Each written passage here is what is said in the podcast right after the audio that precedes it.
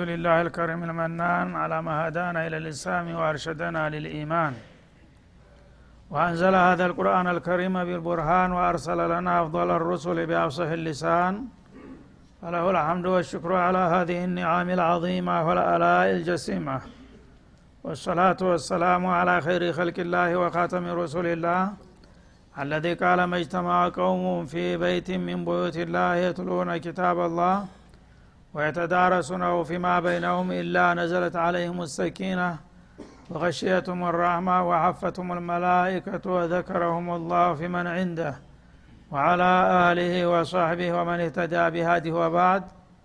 فقد وقفنا في الدرس الماضي عند قوله جل وعلا من سورة النساء واعبدوا الله ولا تشركوا به شيئا وبالوالدين إحسانا الآية فلنبدأ من هنا. أعوذ بالله من الشيطان الرجيم. واعبدوا الله ولا تشركوا به شيئا. وبالوالدين إحسانا وبذي القربى واليتامى والمساكين. وبالوالدين إحسانا وبذي القربى واليتامى والمساكين والجار ذي القربى والجار الجنب والصاحب بالجنب وابن السبيل. وما ملكت أيمانكم إن الله لا يحب من كان مختالا فخورا. الذين يبخلون ويأمرون الناس بالبخل ويكتمون ما آتاهم الله من فضله وأعتدنا للكافرين عذابا مهينا. والذين ينفقون أموالهم رئاء الناس ولا يؤمنون بالله ولا باليوم الآخر ومن يكن الشيطان له قرينا فساء قرينا وماذا عليهم لو آمنوا بالله واليوم الآخر وأنفقوا وأنفقوا مما رزقهم الله وكان الله بهم عليما إن الله لا يظلم مثقال ذرة وإن تك حسنة يضاعفها ويؤت من لدنه أجرا عظيما فكيف إذا جئنا من كل أمة بشهيد وجئنا بك على هؤلاء شهيدا يومئذ يود الذين كفروا وعصوا الرسول لو تسوى بهم الأرض ولا يكتمون الله حديثا. يا أيها الذين آمنوا لا تقربوا الصلاة وأنتم سكارى حتى تعلموا ما تقولون. حتى حتى تعلموا ما تقولون ولا جنبا إلا عابري سبيل حتى تغتسلوا.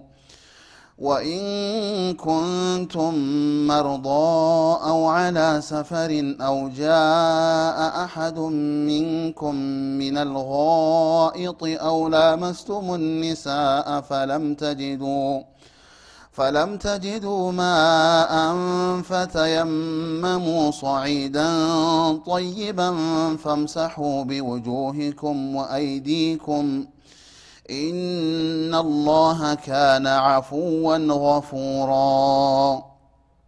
ألم تر إلى الذين أوتوا نصيبا من الكتاب يشترون الضلالة ويريدون أن تضلوا السبيل؟ أعوذ بالله السميع العليم من الشيطان الرجيم يقول الله سبحانه وتعالى واعبدوا الله ولا تشركوا به شيئا وحدوا الله بعبادته سبحانه አላህን ስብሓናሁ ወተአላ ብቸኛ አድርጋችሁ ተገዙት ይላል እንጂ በእርሱ ምንንም ማንንም ነገር እንዳታጋሩበት። እንግዲህ አላህ ስብሓናሁ ወተላ ፍጥረታትን የፈጠረው ብቻውን ነው። ሰማይ ምድሩን በውስጥና በዙሪያ ያሉ እልቆ መሳፍርት የሌላቸው በየብስ በባህር በህዋ የሚገኙትን ፍጥረታቶች አንድም ተባባሪና ረዳት አማካሪ ሳይኖረው ብቻውን እንደፈጠረ ሁሉ እናንተም ደግሞ አምልኮታችሁን ለእርሱ ብቻ ማድረግ አለባችሁ። ሁሉን ነገርን የፈጥሬ የኔን መብት እንደገና ሌሎች ሊካፈሉኝና ሊጋፉኝ አልወድምና አልፈቅድም። አላህን የምትገዙ ከሆናችሁ ብቻውን እንደፈጠራችሁ ብቸኛ አድርጋችሁ አምልኩት ይላል አላ ስብን ወተላ ይህ ተውሒድ ሩቡያና ተውሒድ ልዑቡድያ የሚለውን አስተሳሰብ የሚጠቁም አገላለጥ ነው ማለት ነው ሰዎች ብዙ ጊዜ ፈጣሪ እንዳለ ይሰማቸዋል። በአለም ላይ ያሉ ህዝቦች ካፊር ናቸው የሚባሉት እንኳ የሁዶችም ሆነ ነሷራዎች ከዛም አልፎ ጣዖታውያን ሳይቀሩ ሰማይ መሬትን የፈጠረ ኃይል እንዳለ ያቃሉ ከማወቃቸውም የተነሳ ሊገዙትም ይሞክራሉ። በተለያየ አመለካከትና እምነት ሁነው ማለት ነው። ግን እርሱንና ሌሎችን በማቀናጀት የእሱን መብት ለሌሎቹ ሸርፈውና ቆርጠው በመስጠት ነው የሚገዙት ማለት ነው። ኢስላም ከዚህ የሚለየው አላህን በቀጥታ ወማ ኡሚሩ ኢላ ሊያዕቡዱ ላህ ሙክሊሲነ ለሁ ዲነ ሁነፋ እንዳለው ፍጥረታት አንድ አላህን ብቻ ብቸኛ አድርገው እንዲገዙት ነው። ኢባዳቸውን ለሱ ፍጹም ማድረግ አለባቸው። መቶ በመቶ ዒባዳ አምልኮትህ ለአላህ መሆን አለበት። ዘጠና ዘጠኝ ተኩል የሚሆነውን ፐርሰንት ለአላህ አድርገህ አንዲት ግማሽ ነጥብ ተጎደለች ያን ዘጠና ዘጠኝ ተኩሉን አይቀበለውም። እዚህ ላይ ነው ብዙ ሰው የማይገባውና ያልተረዳው ማለት ነው።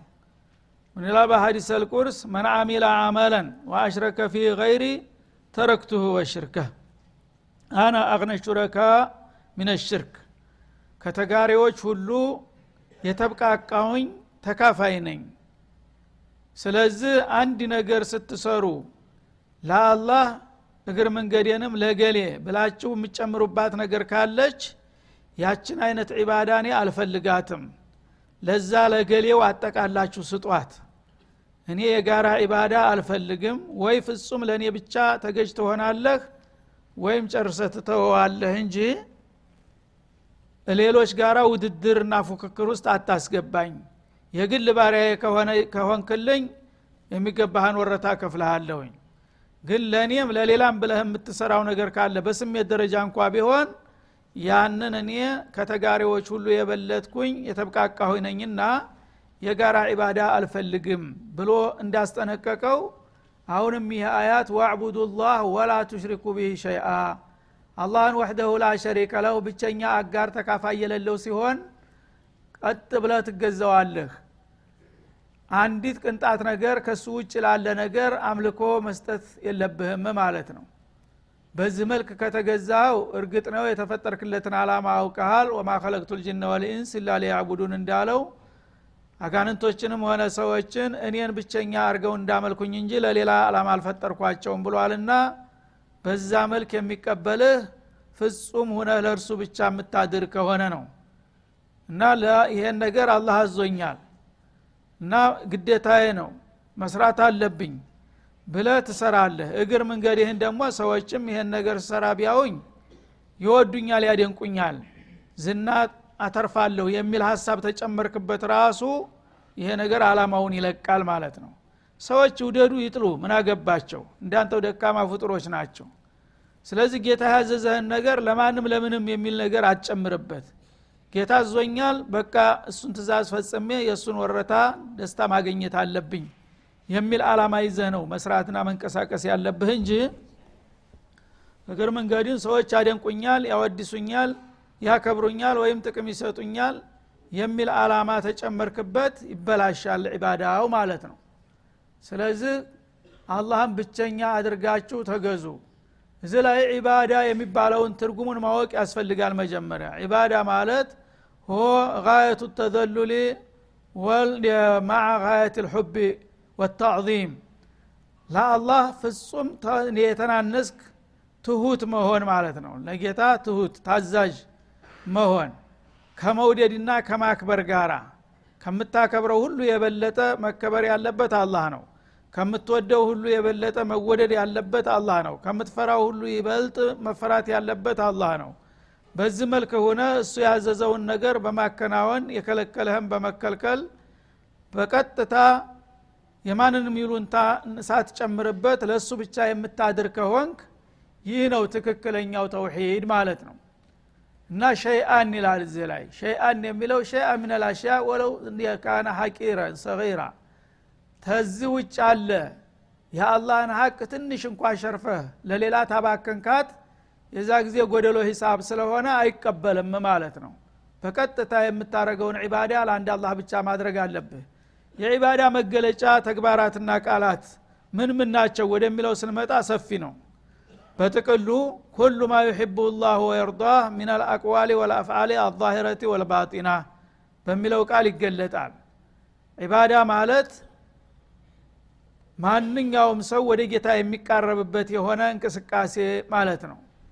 ቃል ሊሆን ይችላል ተግባር ሊሆን ይችላል ሀሳብ ሊሆን ይችላል ገንዘብ ሊሆን ይችላል ጉልበት ሊሆን ይችላል።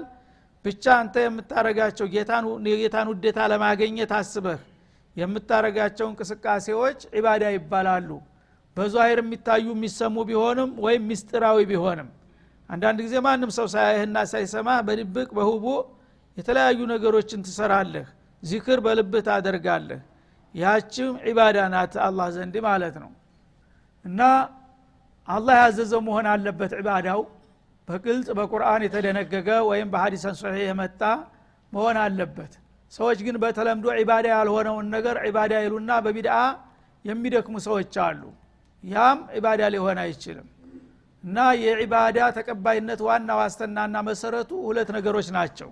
አንደኛ አላህ ያዘዘውና የደነገገው መሆን አለበት። የዒባዳ የምትለው ነገር በዘፈቀድ አንተ የፈጠርከው ወይም ተወለተሰብ የወለድከው ሳይሆን።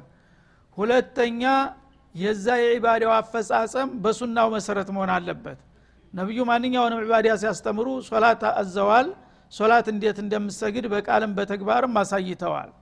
ጾም አዘዋል። ጾም እንዴት እንደሚከናወን አሳይተዋል ዘካት አዘዋል ዘካት እንዴት እንደሚከፈል አሳይተዋል። ሀጅ አዘዋል ሀጅ እንዴት እንደሚሰራ አሳይተዋል።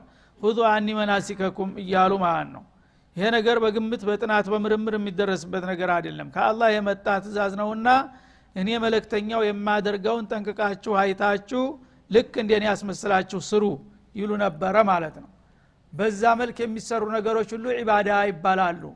እነዛን ዒባዳዎች ጌታ እንዳዘዘህና ነቢዩ እንዳስተማሩህ ሌላ ስሜት ሳጨምርበት በቀጥታ የአላህን ውዴታ ለማግኘት ብለህ ከሰራህ ያነ ወሐተ ላህ ወአበተ ወሐቅ ዒባደትህ ይባላል ማለት ነው።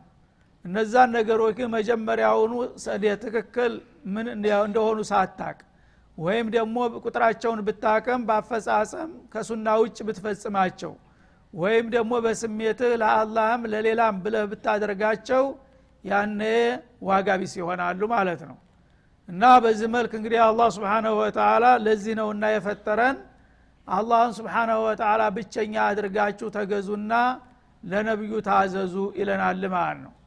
እና ጌታን ስትገዙ ላቱሽሪኩ ቢህ ሸይአ ሚን ከማንኛውም ነገር ምንንም ነገር አታጋሩበት። ላ ነቢየ ሙርሰል ወላ መለከ ሙቀረብ የአላህ ሀቅ የሆነን ነገር ለነቢየ ሙርሰል እንኳ ልትሰጠው አትችልም። ለነ ኑህ ለነ ሙሳ ለነ ሙሐመድ ለነ ዒሳ እንኳን አንድ ቅንጣት ብትሰጥ ሽርክ ውስጥ ነው የምትዘፈቀው ማለት ነው። ለእነሱም አይፈቀድ ከሆነ ለሌላውማ አይታሰብም።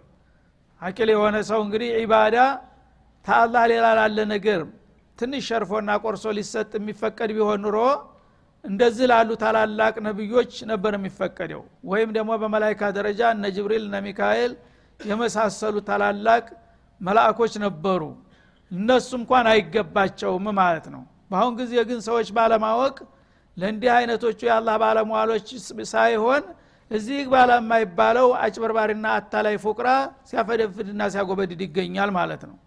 እሱ ይሾማል ይሸራል ያከብራል ያነስራል እያለ የአላህን ስብሓን ወተላ የሰጠውን ጸጋ ለሸያጢን ልኢንስ ሲገብር ይታያል። ይህ ከንቱ አካሄድ ነውና ዒባዳን ለአንድ አላህ ለባለቤቱ ብቻ አድርጉ። ከዛ ውጭ ያለ ዒባዳ አይገባውም። ከዛ ውጭ ያለ ፍጡር ስለሆነ አንተ ጋር አባል ነው። አንተ ጋር ተሰልፎ መገዛት አለበት። ነቢይም ቢሆን ወለይም ቢሆን መልአክም ቢሆን እንጂ እሱ ጌታ እንደገና አንተ የተዋረድ ወርደ ሶስተኛ ደረጃ መሄድ የለብህም። ሁሉ ፍጡር አላህ ዘንድ እኩል ነው። ሁሉም ጌታውን እንዲገዛ ነው የታዘዘው እንጂ ሶስተኛ ደረጃ አራተኛ ደረጃ የሚባል ነገር የለም ማለት ነው። ሰዎች ግን ለማታለል ሲሉ ራሳቸውን ከፍ ያደርጉና የአላህ ባለሟል አማካሪ አድርገው ድሆችን ምንም የማያውቁትን አታለው ለእነሱ እንዲያጎበድዱና እንዲያፈደፍዱ ያደርጋሉ ማለት ነው። ጌታ ያዛቸውን አይነግሯቸውም አያስተምሯቸውም። ለእነሱ ተከደሙና ታገለገሉ ችግር የለም አብሽር አለንህ እያሉ ያጃጅሏቸዋል ማለት ነው። እንዲህ አይነት ነገር የለም በእስላምና ወዕቡዱ ላህ ሙባሸረተን። በቀጥታ አላህን ተገዙ ወላ ቱሽሪኩ ብህ ሸያ የአላህ ሀቅ የሆነን ነገር ለሌላ በመስጠት በጌታ አታጋሩበት። ታላህ ሌላ ላለ አትሳል አትነዘር ዱዓ አታድርግ እርዳይ ድረስልኝ ብለህ አታጎብድድ። በቀጥታ የፈጠረህ ጌታ ነው። የተከበርክ ፍጡር ነህ። ጌታ በቀጥታ ይሰማሃል ያስተናግድሃል ነው የሚለው አላ ስብን ወተላ ወቢልዋሊዴኒ ኢሕሳና ከዛ ደግሞ ለወላጆቻችሁ መልካም መዋል አለባችሁ ይላል። እንግዲህ አሐቀል ሕቁቅ ተሐቁ ሁሉ የመጀመሪያውና ዋነኛው አላህን መገዛት ነው። ምክንያቱም ሁሉንም የፈጠረው እኛንም ወላጆቻችንንም የፈጠረልን እሱ ስለሆነ ከሁሉ በፊት የአላህ ሀቅ ይቀድማል። የአላህን ሀቅ ታስከበርን በኋላ ወደ ፍጡር ስንመጣ ፍጡሮችም እንደ ቀረቤታቸው ደረጃና ሕቁቅ አላቸው መብት አላቸው ማለት ነው። ከአስሓብ አልሕቁቅ ታላህ ቀጥሎ የሚመጣው ማን ነው ወላጆች ናቸው። ለእያንዳንዳችን በነስ ወከፍ ሲታይ ማለት ነው። በጅምላ ከሆነ ነብዩ ይቀድማሉ። ሁሉም ሙስሊም የሆነ ሰው ከአላህ ሀቅ ቀጥሎ ነብዩን ነው የሚያስቀጥለው። ስለዚህ ላኢላሃ ኢላላህ ሙሐመድ ረሱሉላህ ነው መፈከሩ ማለት ነው።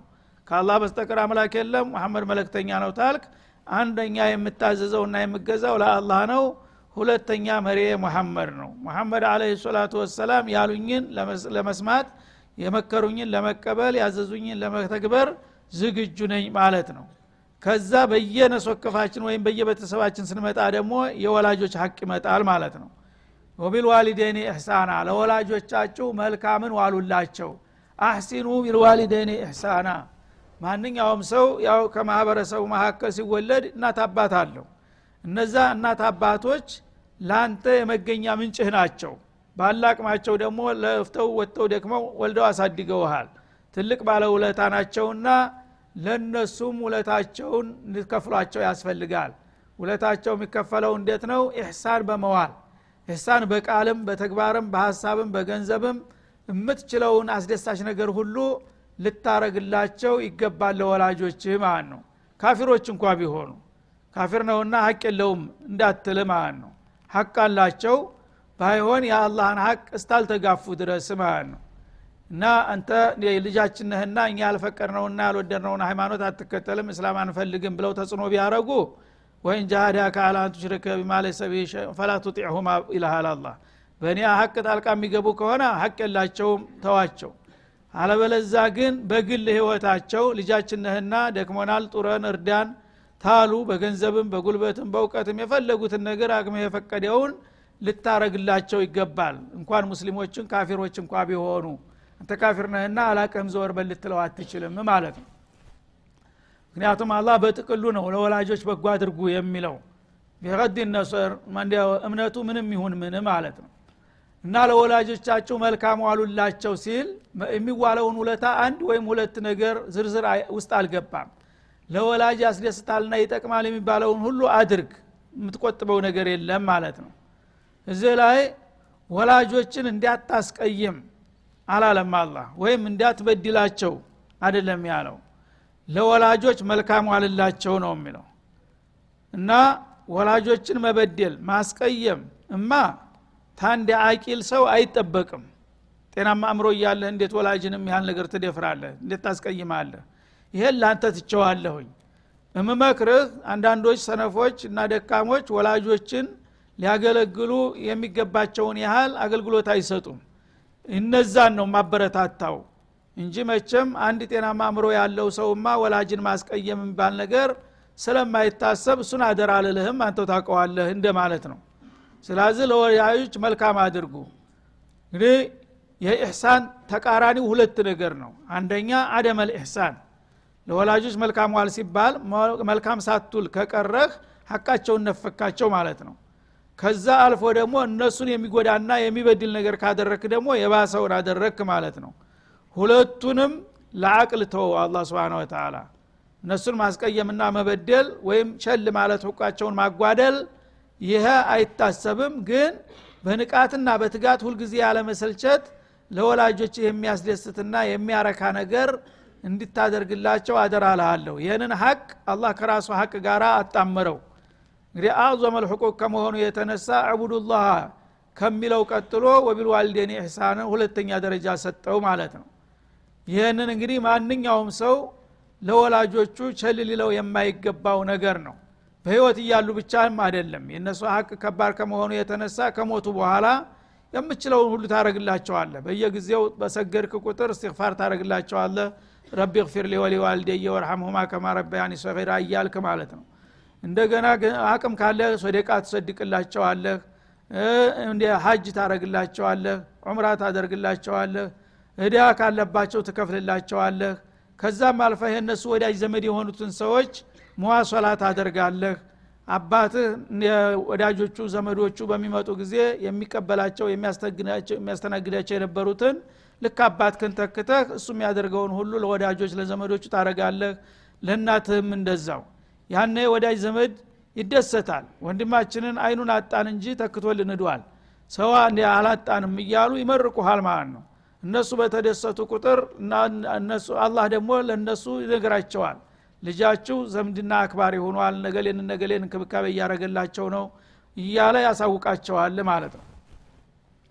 እና በዚህ መልክ ለወላጆች ያልተቆጠበ መልካም አድራጎትን መቸር አለበት እያንዳንዱ ሙስሊም የሆነ ሰው ማለት ነው ወቢዲል ቁርባ ይላል። እንደገና አሁንም ቅደም ተከተል ደረጃውን ጠብቆ ከወላጆች ቀጥሎ ደግሞ የቅርብ ዝምድና ያላቸውን ሰዎች ሁሉ ኢሕሳን ዋሉላቸው። ወአህሲኑ ቢዲል ቁርባ ኢሕሳና እንደማለት ነው። አቅራቢያ ዘመድ እንግዲህ ከወላጆች ቀጥሎ ወንድሞች እህቶች አጎቶች አክስቶች ይመጣሉ በቅደም ተከተል። እነሱም ሕቁቅ አላቸውና የምትችሉትን መልካም ዋሉላቸው ይላል። ወልየታማ እንደገና ደግሞ የቲም የሆኑትን በተለይ የቲም ማለት በለጋ እድሜ ላይ ያሉ አሳዳጊ አባታቸውን ያጡ እነዚህ በማህበረሰቡ መካከል ሊረዱ የሚገባቸው ኢሕሳን የሚገባቸው ናቸውና ዝምድና እንኳ ባይኖርህ በአካባቢ በሰፈር አባት የሞተበት ልጅ ካለ ራሱን አብሰ ምን ትፈልጋለህ ብለህ አላህ ከሰጠህ ነገር አደርጉተው ያነ አላህን ታስደስታለህ ማለት ነው። ወልመሳኪን እንደገና ደግሞ ለችግረኛ ማንም ችግረኛ የቲም የሚባለው በለጋ እድሜ እያለ ነው 15 ዓመት እስከሚደርስ ድረስ። ከዛ በላይም ሁኖ እድሜው ትልቅ ሁኖ ችግረኛ ከሆነ ግን ችግረኛ እርዳታ ይፈልጋል ማለት ነው። ለዛ ለቸገረው ወገንህ አይዞ ብለ በመጠየቅና በመርዳት አላህ ስብሓናሁ ወተላ የጣለብህን ሀላፊነት መወጣት አለብህ ማለት ነው። እና መሳኪን ማለት የሚስኪን ጀምዕ ነው። ማ እስከነው ልፈቅር ድህነት አስሮ የጠፍንጎ የጣለው መንቀሳቀስ የማይችል ዙሪያ ጨለማ የሆነበት ህይወት የጠበበችበትን ወገንህን አይዞ ምንድ ነው የሚቸግርህ ብለ ብትጠይቀው የዛ ጊዜ አላህን ስብሓንሁ ወተላ ታስደስታለህ ማለት ነው። ወልጃሪ ዚል ቁርባ እንደገና ደግሞ አቅራቢያ የሆነ ጎረቤትህንም ኢሕሳን ዋልለት ይላል። ማለት በአካባቢ በቅርብ የሚኖር ዘምድና ያለው ወገን ካለ እሱ ሐቁ ከባድ ነው። አንደኛ የዝምድና ሀቅ አለው ሁለተኛ የጉርብትና ሀቅ አለው እና የአቅራቢያ ዘመድ ባለቤት ሆኖ ጎረቤትህ የሆነ ሰው በሁለት ሀቅ ይጠይቀሃል አንደኛ ስጋህ ነው ሁለተኛ ጎረቤትህ ነውና ሀቅ ልጃረም በጣም ከባድ ስለሆነ የዚህ አይነት ወገኑንም ኢሕሳኑ አልለት ይላል ማለት ነው። والجار الجنب ሩቅ የሆነውንም ጎረቤት እንደዛው ይላል። ማለት ዝምድና የሌለውን ማለት ነው። ዝምድና ያለው ሁለት ሀቅ double ነው ሀቁ ማለት ነው። በዝምድናውም ይጠይቀሃል በጉርብትናውም ይጠይቀሃል እሱን አስቀደመው። ግን ጎረቤትህ ነው ዘመድ አይደለም ባዕር ነው። ያም ሀቅ አለው በጉርብትናው ማለት ነው። حقوق ሲባል حقوق الجار ሶስት ደረጃ አላቸው። አንደኛ የዲን ወገንህ ይሆናል ሙስሊም ለሙስሊም። ሁለተኛ ጎረቤት ይሆናል። ሶስተኛ ስጋ ዘመድህ ይሆናል። ይሄ ከሆነ በተሟላ ሀቅ አለው ማለት ነው። በዝምድናውም በጉርብትናውም በዲኑም እነመልሙነኳ ባለው ይጠይቀሃል ይህን ሰው የሚገባውን ሁሉ ማድረግ ይኖርብሃል ማለት ነው ሁለተኛው ዘመዲ ሁኖ ሙስሊም ሳይሆን የቀረ እንደሆነና ጎረቤትህ ከሆነ ሁለት ሀቅ አለው ማለት ነው። ሌላኛው ደግሞ ካፊር ሁኖ ጎረቤት ብቻ ነው። ዝምድናም የለው በሃይማኖትም አትገናኝ እንትንም የለውም። ጎረቤት ስለሆነ ብቻ ካፊሩን እንደዛው ኢሕሳን ታደረግለት አለ ነብዩ ለይሁዳ ጎረቤቶቻቸው ማንኛውንም ማህበራዊ አገልግሎት ይሰጡ ነበር ይጠይቋቸው ይረዷቸው ነበርና ማለት ነው። እና ወልጃር ልጅኑቢ ማለት ሩቅ የሆነ ዝምድና የሌለው ግን በኑሮ ደረጃ ቅርብ ቤት አጠግብ የሆነ ማለት ነው? ወይም አልጁኑቢና አልቁርባ የሚለው ዝምድናው ቀረብ ያለና እራቅ ያለ ለማለትም ያው ተተርጉሟል ማለት ነው። የዝምድና ደረጃ ቢቀርብም በሩቅም በመጠኑ ሁሉም ህቁቅ አላቸው ማለት ነው። ወሳሂቢ ቢልጀንብ እንደገና በጎንህ ለሚገኝ ባልደረባህ ለጓደኛህም ህቁቅ አለው። ማንኛውም ሰው በሰፈር ሲሄር ለምሳሌ አብሮ የሚጓዘው በስራ ቦታም ደግሞ አብረህ የምትውለው በመስሪያ ቤትህ ህቁቅ አላቸው። የራስ ሰራተኞች እንኳ ቢሆኑ ማለት ነው። ለነዛ በአጠገብህ በቅርብህ ለሚገኙ ሰዎች ህቁቃቸውን ማሟላት ይጠበቅብሃል ይላል። ወቅቱ ስለተገባደደ የተረፈውን በቀጣው እንመለስበታለን። ወሰለ ላሁ ወሰለም አላ ነቢይ ወላሊካ